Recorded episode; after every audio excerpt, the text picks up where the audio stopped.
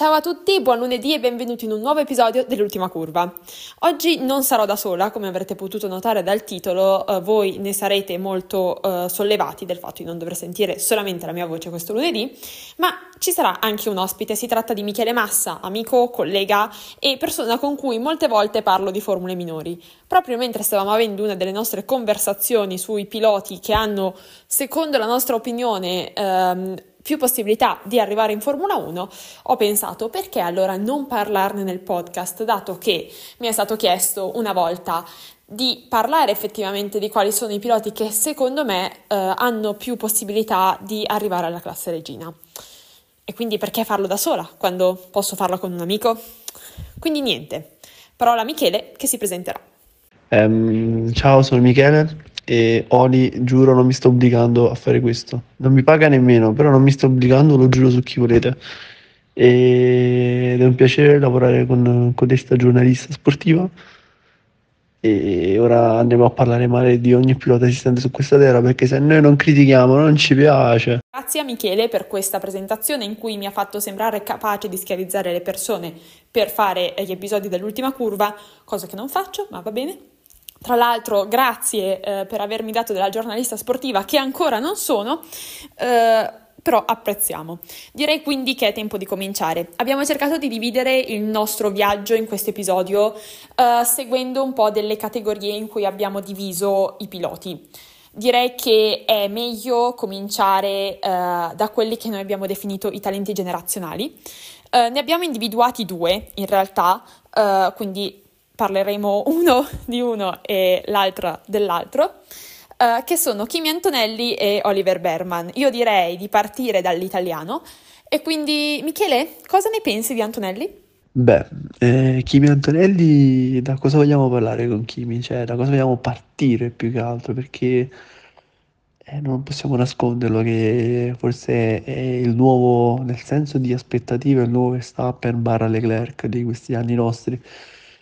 Eh, la, la paura di bruciarlo c'è, ma secondo me bruciare questo talento è quasi impossibile perché abbiamo capito che ce n'ha e ne dà tantissimo in pista. Basta vederlo come nel corso degli anni si è sempre adattato subito a ogni categoria e nella Freca. che sta facendo quest'anno, dopo qualche gara di apprendistato, ha iniziato a martellare fortissimo e, e la Freca. non la sottovalutiamo perché ammettiamo sono quasi 30 pazzi scatenati che corrono come impazziti proprio per ogni curva, in ogni pista, in ogni circuito.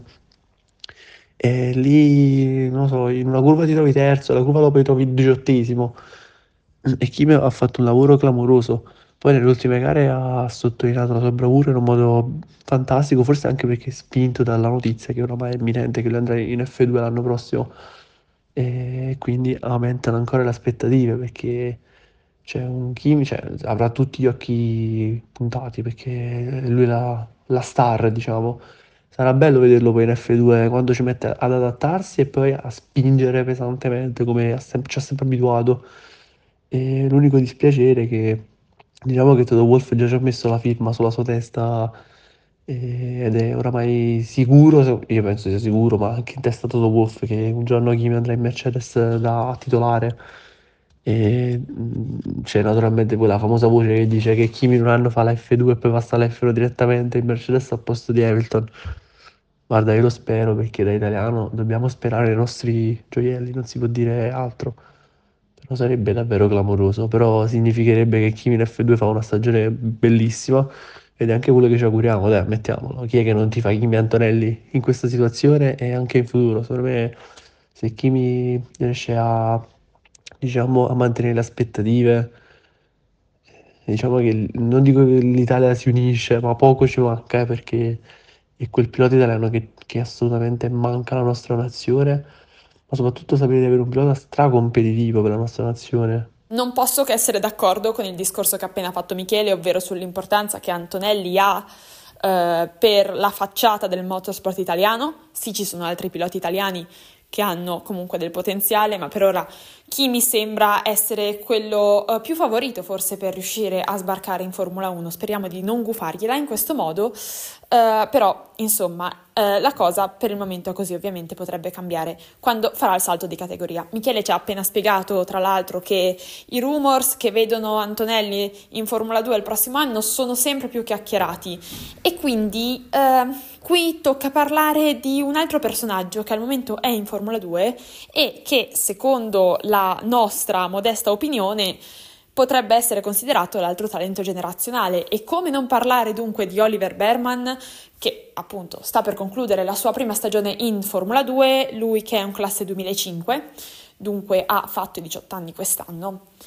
E sembra davvero essere eh, il prospetto, non voglio dire perfetto, ma uno dei prospetti migliori per la Formula 1 di domani. Uh, è sotto l'attenzione della Ferrari da molto tempo, Uh, Ferrari che uh, onestamente devo ammettere secondo me ha fatto un gran colpo a prendere Berman sotto la propria ala protettrice perché ha uh, in qualche modo riportato in alto il programma dell'FDA che negli ultimi anni mancava un po' di talenti particolarmente brillanti e uh, Berman si sta dimostrando un pilota capace di vincere, capace di combattere, è ancora secondo me incompleto uh, in certi aspetti, si sono visti diversi errori da parte sua in gara, in qualifica, durante il weekend in generale, però appunto bisogna anche calcolare che è un pilota abbastanza inesperto, lui ha saltato uh, una categoria Uh, che è la Freca, aveva vinto la Formula 4 italiana, ha perso il campionato di Formula 3 di poco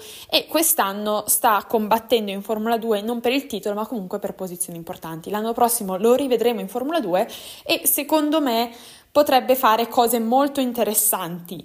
Quindi io dico, teniamolo d'occhio e sarebbe davvero bello uh, se davvero questo rumor di Antonelli in Formula 2 si rivelasse vero e uh, potessimo vedere una lotta tra i due talenti che hanno un solo anno di differenza perché Kimi è 2006 e appunto Oliver è 2005, dunque uh, aprirebbero le danze ad un nuovo cambio generazionale e io lo spero, sarebbe un po' un sogno, però insomma non possiamo predire il futuro, quindi meglio mettere le mani davanti e dire che alla fine non sappiamo ancora né il futuro di Antonelli né come si muoverà la Formula 2 il prossimo anno. Individuare più di due talenti generazionali eh, ci sembrava un po' fuori luogo, ma questo non vuol dire che eh, le formule minori non presentino molti talenti interessanti. Uh, magari piloti che non arriveranno propriamente in Formula 1, ma che potranno fare strada uh, nel motorsport e avere un futuro interessante. Uh, forse è il caso di parlare di Gabriel Bortoleto, di cui su questo podcast abbiamo già parlato in una puntata specifica, quindi se ne volete sapere di più c'è l'episodio apposta in cui si racconta tutta la storia di Bortoleto e come ha vinto il titolo di Formula 3 che eh, appunto dopo la vittoria di quest'anno eh, sembra essere sempre di più nel mirino eh, della Formula 2, ovviamente, forse anche di qualche Academy. Lui che è sotto il management di Alonso ha il supporto anche di questo grande pilota di Formula 1 che potrebbe dargli una mano eh, nella sua carriera. E ehm, lui che ha vinto di intelligenza eh, questa stagione potrebbe rivelarsi un pilota molto interessante nella Formula 2 dell'anno prossimo, dove appunto vedremo davvero un cambio generazionale, se così si può chiamare, perché Bortoleto è 2004, si unisce a Berman, forse si unirà ad Antonelli, eh, saranno comunque in diversi giovani piloti in Formula 2 e eh, potrebbe davvero rivelarsi una figura molto particolare, eh, però che ci può sorprendere. La Formula 3 di quest'anno vede tanti talenti interessanti. Uh, alcuni, al contrario di Bortoleto, che hanno già firmato con un'Academy. Uh, mi viene in mente Dino Beganovic che da diversi anni, in realtà da quando aveva 14 anni eh, circa, ha firmato con la Ferrari Driver Academy che lo sta accompagnando in questo suo viaggio nelle formule minori. Lui ha avuto una stagione di Formula 3 uh, fatta un po' di incostanza Uh, possiamo dirlo, perché non ha portato a casa questi grandissimi risultati eclatanti, però comunque uh, Beganovic si è sempre dimostrato un pilota costante e bravo uh, al secondo shot, anche in Formula Regional il primo anno era stato da dimenticare, il secondo anno invece era stato molto positivo, quindi um, la Ferrari Driver Academy continua a contare su di lui, io penso che anche Prema continuerà a contare su di lui per il prossimo anno e uh, davvero la Formula 3 dell'anno prossimo con lui uh, potrebbe essere molto molto interessante. Beganovic è svedese, ma il suo percorso sulle monoposto è iniziato nella Formula 4 italiana, dove ha incontrato un pilota italiano, Gabriele Mini, uh, che uh, lo ha accompagnato nella sua avventura delle formule minori. Di fatto loro hanno corso uno contro l'altro sia in Formula 4, in Formula Regional per entrambi gli anni e in Formula 3 quest'anno e probabilmente in Formula 3 anche l'anno prossimo. Uh, quindi direi che è il momento di parlarne davvero di Gabriele Mini. E Michele, dici tutto su questa figura siciliana, che ne pensi? Gabrielino Mini, lo chiameremo così.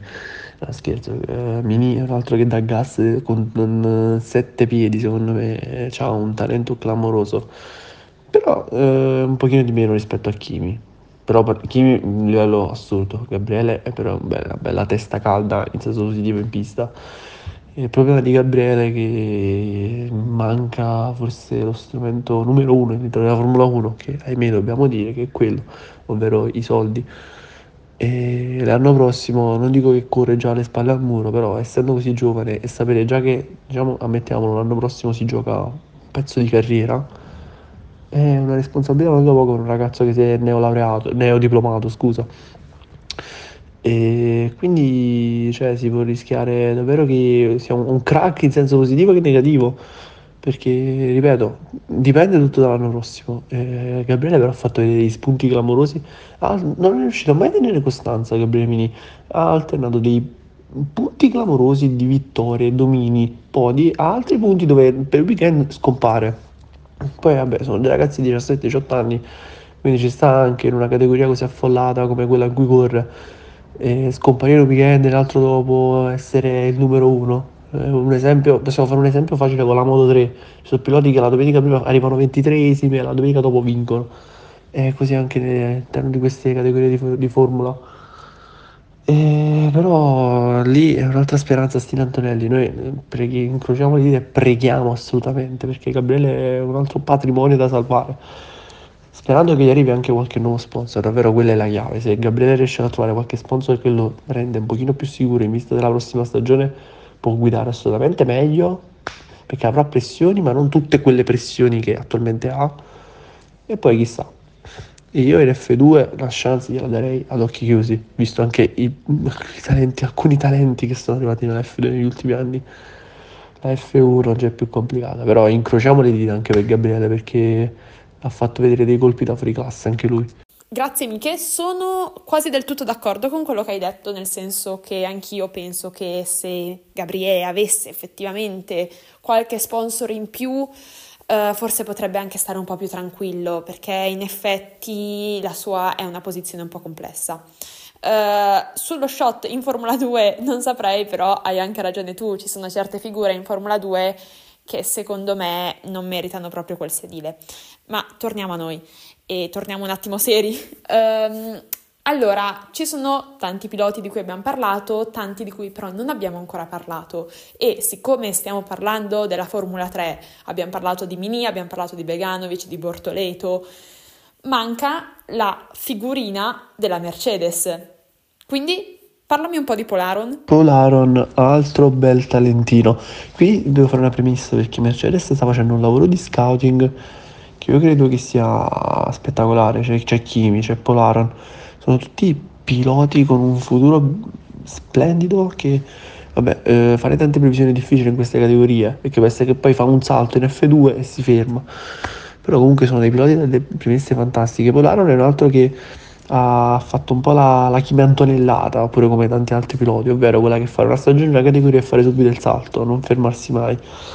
Quest'anno ha chiuso la F3 al terzo posto con una bella costanza, perché se, va a vedere suo rulino è sempre lì a punti a punti, ogni tanto ci butta il podio, la vittoria.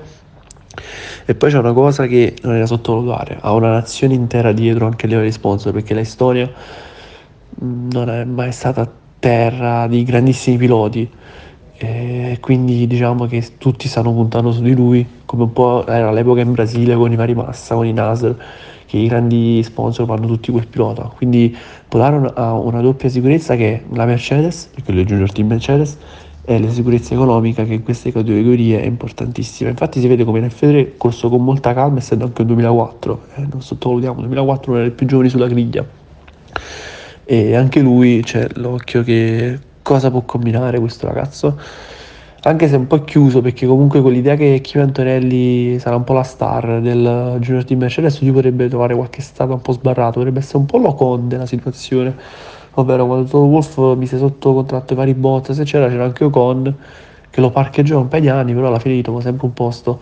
Diciamo che Polaron, se conferma bene le aspettative, può anche lui ambire per un posto, indubbiamente, però è un dubbio. Però in pista ce lo dai gas. Poi l'anno prossimo può anche vincere l'F2 oppure può fare meglio di Kimi. Tutto è possibile, eh? questo non lo mettiamo in dubbio. Però dai, è un altro bel talento e complimenti ancora a Mercedes, davvero un lavoro rispetto a tutte le altre che è clamoroso. È proprio il momento di dire qui sei stato perfetto. Um, però direi che è il momento di chiudere il nostro capitolo Formula 3 perché ne abbiamo parlato abbastanza e magari qualcuno di voi penserà sì Oli ma ci sono ancora tutti questi piloti che comunque sono bravi e avete ragione, solo che se stiamo qui a parlare di tutti i piloti anche minimamente bravi um, non finiamo più. Uh, e direi che è il momento di uh, parlare della Formula 2. Prima però effettivamente di trattare i piloti più chiacchierati del momento. Io direi che forse è il caso di sentire un'opinione di Michele su un underdog di questa stagione e anche degli ultimi anni, ovvero Jack Duan. Cosa ne pensi di questa figura e secondo te cosa lo aspetta nel futuro? Jack Duan. Mm. Mm. Ci sono tanti dubbi su questo ragazzo, me ne voglia la nostra amica Vale che sicuramente ci starà ascoltando.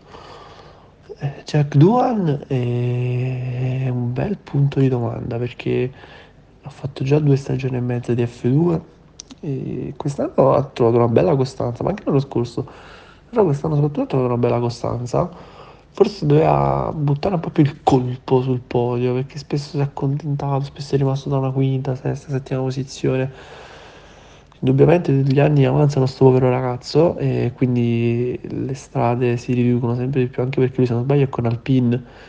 E Alpine i posti ne ha due perché non ha un, non ha un team satellite in Formula 1 e quei due posti sono belli che bloccati con Ocon Gasly quindi Dual l'anno prossimo è letteralmente costretto a vincere e, e poi boh, e poi speri, speriamo, spera in qualcosa, no? spera in un capitombolo e uno tra Ocon Gasly va via dal pin però comunque dovrebbe vincere il titolo F2 e, cioè, penso che l'anno prossimo è letteralmente obbligato anche un secondo un terzo posto non, non lo porterà a nulla forse ha un collaudatore Alpine chi lo sa però naturalmente dopo due anni e mezzo ora devi dare quella stoccata vincente per far capire chi sei anche se diciamo che le premesse lui è un ottimo pilota, però l'anno prossimo la griglia di F2 è, bella, bella tosta, eh? non è come quella di quest'anno, cioè, arrivano tanti bei ragazzi gagliardi, ecco. Quindi Jack Duan è da osservare e soprattutto lui deve osservare Alpine e capire bene come sono le strade lì, perché per ora lì, lì davanti c'è un bel cancello enorme avanti Enston, quindi aspetteremo. In effetti Duan ha sì dimostrato di avere talento, ma la sua posizione non è delle migliori, insomma, come eh, spesso accade ai giovani talenti, abbiamo notato parlando negli ultimi minuti appunto eh, di questi piloti. Però passiamo a discutere di chi invece è molto chiacchierato, in breve però, perché ne abbiamo già parlato abbastanza in una puntata solo per loro, ovvero Theo Pourchaire e Frederic Vesti. Partiamo dal francese. Purcher al momento è leader del campionato di Formula 2 che si concluderà con un ultimo round ad Abu Dhabi, quindi davvero uh, si sta per decretare il vincitore. Però non è stato preso in considerazione da Alfa Romeo uh, per uh, il proprio mercato piloti. Ehm, ho parlato di Alfa Romeo, questo perché Purcher è nell'Academy della Sauber ma ehm, appunto dopo il rinnovo di Giù e il fatto che il contratto di Bottas non sia ancora scaduto, eh, lo ha messo fuori dai giochi. Per quale motivo effettivamente non sia stato considerato? Perché questa è la sua terza stagione in Formula 1 e soprattutto eh, se qualcuno ha ascoltato l'episodio precedente del podcast o se avete semplicemente guardato bene il campionato di Formula 2 avrete notato come quest'anno il titolo sia deciso dagli errori di uno o dell'altro pilota. Non si tratta di grandi prestazioni. E se pensiamo al fatto che Oscar Piastri aveva vinto la Formula 2 nel modo in cui l'aveva vinta, ovvero con una maestosa prestazione, non ha trovato sedile per un anno, ovviamente i team non punteranno su un Teo Purcer che è lì da tanti anni e mh, mm, non ha dato niente di che in questa stagione di Formula 2, non ha particolarmente brillato. Insomma, Uh, io penso che Purcer sia un pilota valido perché è arrivato davvero molto giovane in Formula 2 e comunque le sue uh, cose le ha fatte anche abbastanza bene. È stato molto sfortunato uh, durante la sua carriera, questo bisogna dirlo. Uh, però non lo considero un pilota da Formula 1, onestamente. Farà bene, secondo me, nel suo futuro, potrebbe andare nelle ruote coperte, potrebbe scegliere di farsi un anno in Giappone, poi tornare, magari andare in America o in Formula E, però insomma, secondo me la Formula 1 non, non è pane per i suoi denti. Parliamo però anche dell'altro talento uh, con cui Purcher sta combattendo per il titolo, ovvero uh, Frederick Besti, perché tanto Michele ha commentato tutti i piloti nell'Academy della Mercedes e direi che non, non chiedergli di Besti sarebbe inopportuno. Quindi vai, dimmi un po' cosa ne pensi di questo danese. Frederick Besti.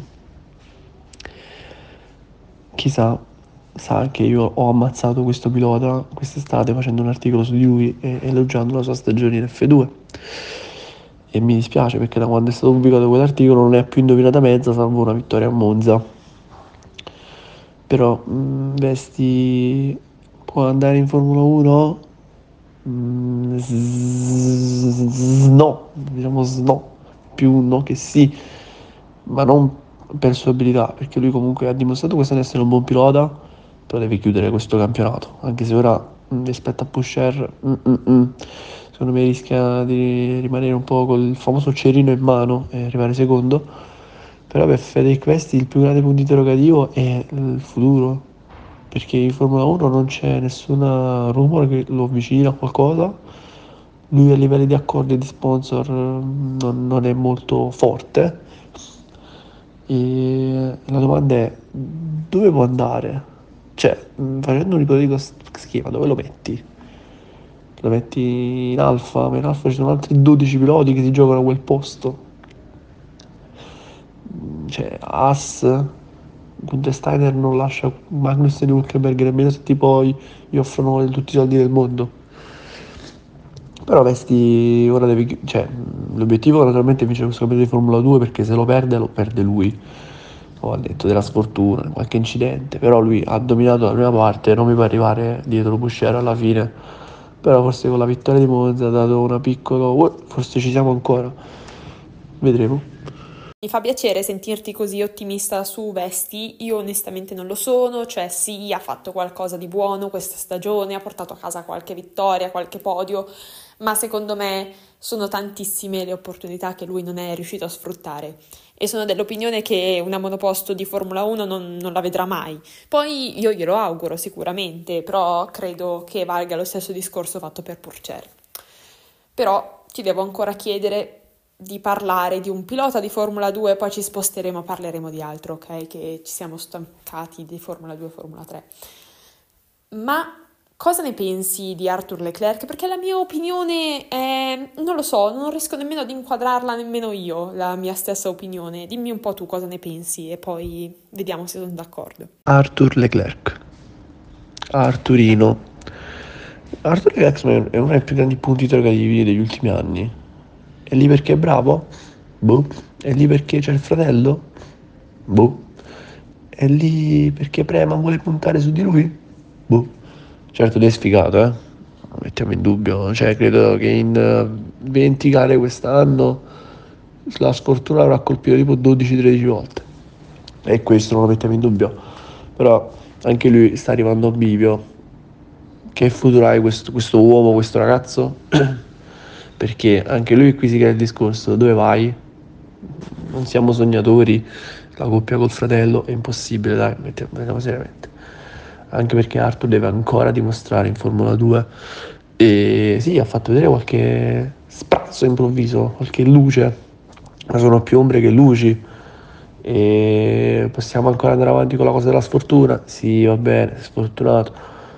Però l'anno prossimo deve, deve cambiare registro, cioè sa che lì si gioca una grande opportunità, però tutti questi piloti si giocano una grande opportunità l'anno prossimo quando la griglia sarà tipo un casino, un inferno, quando potevano tranquillamente fare quest'anno una bella stagione perché diciamo mettiamo quest'anno la griglia di Formula 2 è un 5,5, 6, cioè arrivati giusti 3 o 4 non se ne salva mezzo.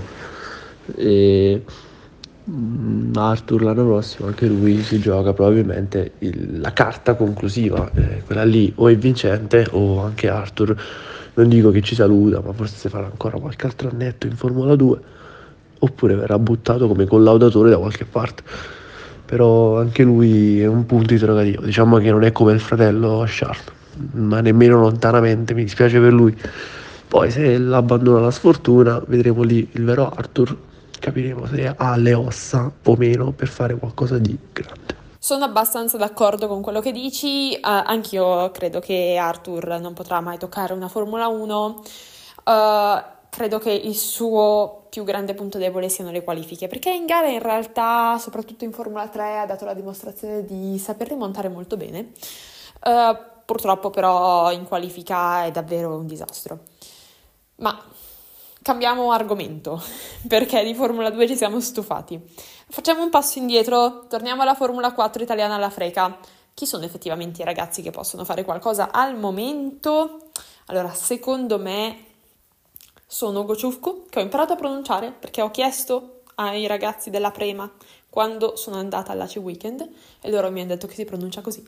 Quindi abbiamo imparato finalmente. Uh, Stanshorn e Limblad. Limblad è uh, sotto l'Academy Red Bull, un altro sotto l'Academy Red Bull ovviamente, uh, però sembrerebbe mh, capace di per il momento meritarsi comunque di essere già in un'Academy e sta facendo ottimi, ottime cose. E poi anche Stanshorn una prestazione positiva, soprattutto nella prima parte di stagione. In realtà è poi Ugo Ciuvcu uh, che è in Formula 4, uh, eh, ma che passerà probabilmente uh, in, in, Freca il prossimo anno insieme a Limblad. Um, e lui è sotto l'Academy della McLaren invece e secondo me per il momento sono i tre ragazzini da tenere un po' più sott'occhio, poi probabilmente qualcuno di questi tre si perderà, arriverà qualcun altro che non è ancora stato notato, però insomma, secondo me se dobbiamo osservare le generazioni più giovani sono loro eh, i favoriti. Però ecco, come ho detto prima, è tempo di cambiare continente. Perché noi abbiamo parlato dei piloti che meritavano la Formula 1, piloti che non meritavano la Formula 1, Uh, e invece i piloti che sono andati vicini ad arrivare in Formula 1 ma non ce l'hanno fatta, dove sono finiti? Allora, cominciamo a parlare dei ragazzi impegnati nell'IndyCar e quindi eccoci qui con uh, un uh, pilota che io ho molto a cuore. Uh, dalla Formula 1 del 2020, Michele, parlaci di Callum Milot. Ma perché dobbiamo toccare Callum Milot? Perché? E sta tanto bene lì in America, sta per i fatti suoi, sta dominando, sta stravincendo, sta lottando podi. E Callum Milot, secondo me, la Formula 1, anche per scelta sua, avrà, l'ha proprio salutata, perché alla fine ha capito che non, non si va, non si riesce a entrare. Sono 20 posti, tra cui ogni anno minimo 14-13 sono già bloccati. E poi con, senza contare le nuove leve che stanno salendo, Callum diciamo che la Formula 1 non aveva avuto la grande occasione di, di una grande occasione, forse qualche voce in A, sempre in alfa, però, oppure in A uscì qualcosina, mi ricordo all'epoca, però sostanzialmente lui ha capito che, non dico che la Formula 1 non fa per lui, però forse ha capito che in America si diverte di più perché comunque ha mezzi più competitivi, e lui comunque si è trovato benissimo nella categoria, si è molto immedesimato molto nella mentalità americana e che quindi credo che da lì nessuno lo tocca, sarà lì felice e contento con la sua fidanzata, con i suoi familiari, col suo team, lotterà, prenderà podi, vincerà gare, vincerà il titolo? Boh, non lo so, non gliela voglio gufare, anche perché ho visto che è stato anche abbastanza sfortunato in questa stagione dove ha corso lui. Però diciamo che nelle formule lo ricorderemo come ultimo ricordo in Formula 2 a cercare di battere Mick Schumacher, senza riuscirci. Però bravo pilota, ottimo pilota, bel manico. Forse peccava un po' troppo nei sorpassi, nel senso che era un po' timoroso, ma ho sempre avuto quell'idea che mh, Calum fosse un po' timoroso nei sorpassi, un po' più aggressivo sarebbe stato molto meglio. Però comunque un ottimo pilota, molto pulito, molto corretto, e ha fatto una scelta che non si è rivelata male, perché comunque lì sta a vincere, si diverte, è una categoria importantissima, in America è seguitissimo, è tifatissimo, quindi potremmo dire il famoso detto, detto anzi, ma chi l'ammazza? Mi piace questo ma chi l'ammazza e direi che vale lo stesso anche per eh, un altro pilota che è sbarcato in America in realtà da meno tempo rispetto ad Ilot, eh, suo grande amico Marcus Armstrong. Lui ha lasciato la Formula 2 dopo anni molto difficili della sua carriera dove tra sfortuna e comunque errori anche da parte sua non è mai riuscito a brillare. Um, e ha deciso di imbarcarsi eh, nell'avventura in IndyCar. Quest'anno ha vinto anche il premio da miglior rookie senza nemmeno aver corso tutte le gare perché non, il, suo, il, suo, contratto non, non, comprende tutte le gare del campionato um, ed è comunque riuscito a vincere questo premio per le grandi prestazioni che ha portato a casa e, e quindi io direi che Armstrong è passato da una Formula 2 in cui faticava, in cui non era considerato minimamente tra i migliori, ad una situazione in IndyCar dove invece eh, sta dimostrando di avere talento, quindi eh, si può dire che alla fine il non riuscire ad arrivare in Formula 1 non significa non essere un pilota valido, non essere un pilota che ha qualcosa da dare, uh, non, è, non, è, assolutamente così secondo me.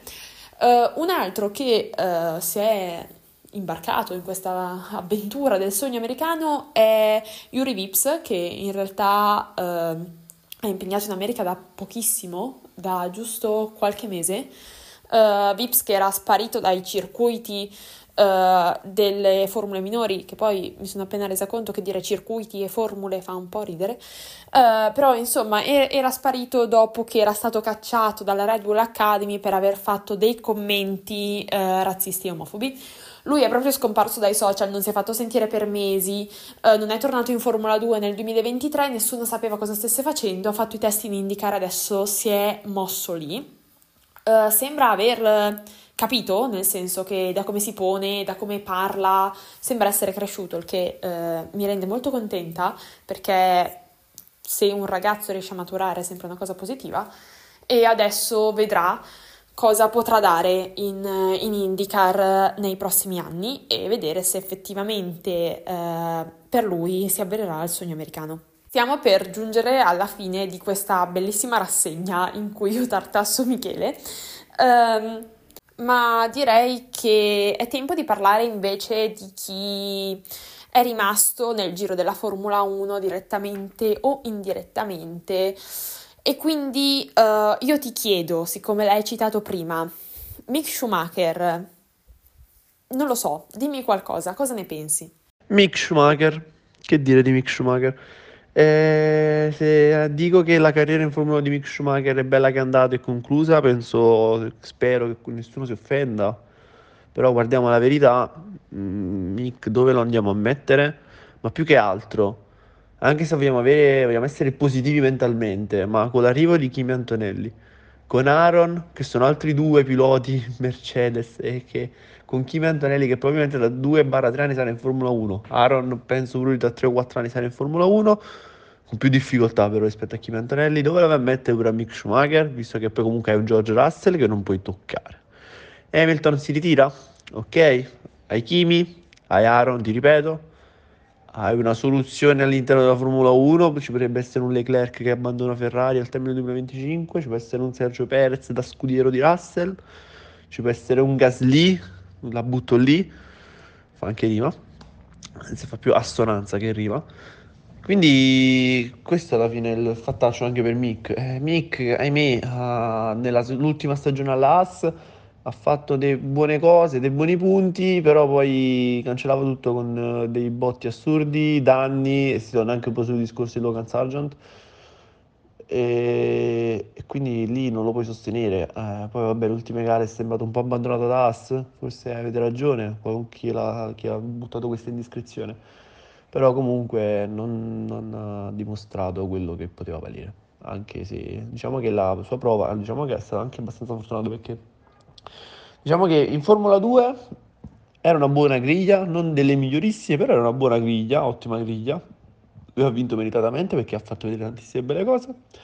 Primo anno in AS va bene, lo lasciamo andare. Il secondo, però, se riusciva a fare qualche ritiro in meno, qualche danno in meno, secondo me poteva anche giocarsi il rimanenza in Formula 1 perché comunque i punti e la velocità l'aveva dimostrato. C'erano delle gare in cui la maggior parte delle gare ha battuto Magnus, non mi sono non mi di una cavolata, ma ha battuto il suo compagno di squadra, e, o comunque ci è arrivato sempre molto vicino quindi comunque un po' di velocità l'ha fatta vedere. Eh, il problema è che molte volte però poi si perdeva quasi in un bicchiere d'acqua. E forse quella prima stagione dove ha letteralmente umiliato Mazepin ci ha un po' messo la nebbia avanti agli occhi, può essere pure. E, però ti, ti, ripeto, ti ripeto cioè, secondo me se riusciva a fare una stagione con, tenendo un pochino i danni, la seconda stagione poteva tranquillamente rimanere poi se Contestana aveva già in testa di avere due piloti d'esperienza, amen, ok. Però comunque poteva dare qualche problema in più nella scelta del loro team principal di Haas e poi anche di Ginas. E in effetti hai ragione anche qui. Um, secondo me dato che stiamo parlando di uh, terzi piloti, perché alla fine questo è il ruolo che ricopre Schumacher uh, per la Mercedes, uh, credo sia giusto parlare di un altro terzo pilota che è andato molto vicino alla Formula 1, ovvero Felipe Drugovic, vincitore della Formula 1 del 2022 e che al momento è protagonista di mille rumor di 5.000 campionati diversi. Allora spieghiamo un po' la situazione. Drugovic ha vinto la Formula 2 Ehm, grande prestazione, senza dubbio. Uh, ma non c'era spazio in Formula 1. Uh, L'Aston Martin ha creato uh, l'Academy e l'ha inserito dopo la sua vittoria in Formula 2 all'interno di questo programma e l'ha tenuto lì come terzo pilota perché d'altronde con Stroll che occupa un sedile e Fernando Alonso nell'altro per lui non c'era spazio. Uh, nell'ultimo anno, ovvero, o meglio, Uh, negli ultimi due mesi sono uscite un sacco di voci sul futuro di Drugovic. Uh, è venuto fuori che avrebbe rifiutato un test con Chip Ganassi uh, in IndyCar, Uh, e poi è entrato in trattativa in Formula E per il sedile Andretti, che però non è riuscito a prendere questo perché quella trattativa è stata fermata da un'altra trattativa che stava avendo con Alfa Romeo, solo che poi uh, Alfa Romeo ha uh, rinnovato giù e quindi Drogovic è tornato ad interessarsi di Formula E, ma Andretti aveva fatto firmare un altro pilota, ovvero Norman Nato. Uh, allora uh, ha iniziato una trattativa con Maserati, sempre in Formula E, uh, che sembra essere andata a buon fine, ma in realtà non si ha ancora l'ufficialità e sono uscite delle voci sul fatto che Drugovic fosse in trattativa con Williams. Quindi è un po' caotico in Williams per sostituire Sargent, che ha citato già prima Michele. e quindi Drugovic è lì. Arriverà mai in Formula 1? Onestamente no. Uh, ma farà mai qualcosa? Non lo so perché queste trattative finiscono nel vuoto. Speriamo che abbia firmato un contratto per la prossima stagione. Io personalmente spero in Formula E, come sapete, dei miei interessi, ma vedremo. Uh, direi che è arrivato il momento di parlare dell'ultimo pilota, che in realtà non è un pilota di Formula minori, ma è un pilota di Formula 1. Ma di Sargent che cosa ne pensiamo? Perché eh, l'hai citato prima parlando di Schumacher, io l'ho citato adesso parlando di Drugovic, quindi opinioni? Riuscirà ad essere ancora un pilota di Formula 1 l'anno prossimo? Si meritava di salire in Formula 1 effettivamente? Sargent, Sergeant, Sergeant, come lo volete chiamare non lo so, vedete voi, ognuno oramai ha usato di appropriarsi del nome di questo povero ragazzo però il problema è indubbiamente la sua situazione nelle ultime gare, cioè, perché dopo l'Olanda Logan secondo me aveva, cioè dopo l'Olanda in realtà fino alla Q2 dell'Olanda, anzi Q3 dell'Olanda, per me Logan poteva essere davvero un serio candidato meri, meri, meritatamente per il posto a fianco di Albon. Il problema è che poi da, dopo quella Q3 mi ricordo più botti che altro, cioè E anche quello di, di questo, questo, fine settimana in Giappone eh,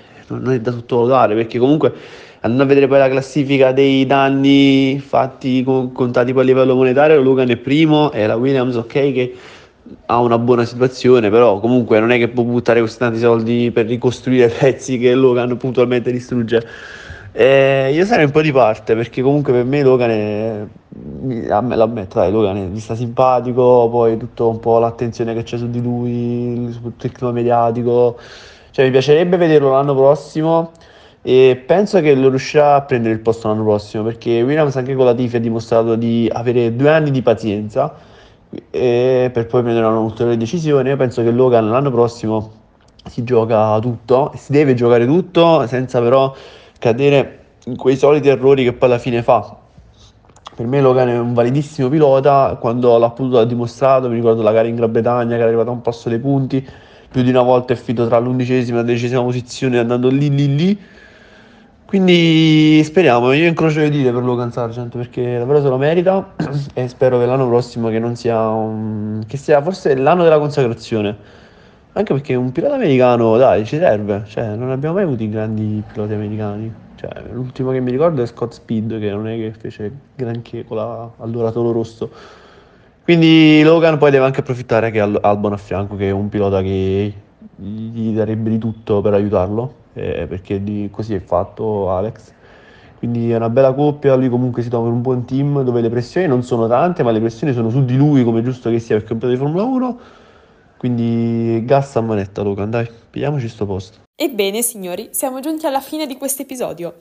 Uh, ringrazio Michele, prima di tutto, per avermi fatto compagnia, per aver parlato con me di formule minori, per aver considerato comunque uh, dei piloti molto interessanti uh, insieme a me e per aver dato la sua opinione, perché comunque è sempre bello riuscire a confrontarsi con qualcuno, soprattutto se poi questo qualcuno è un amico.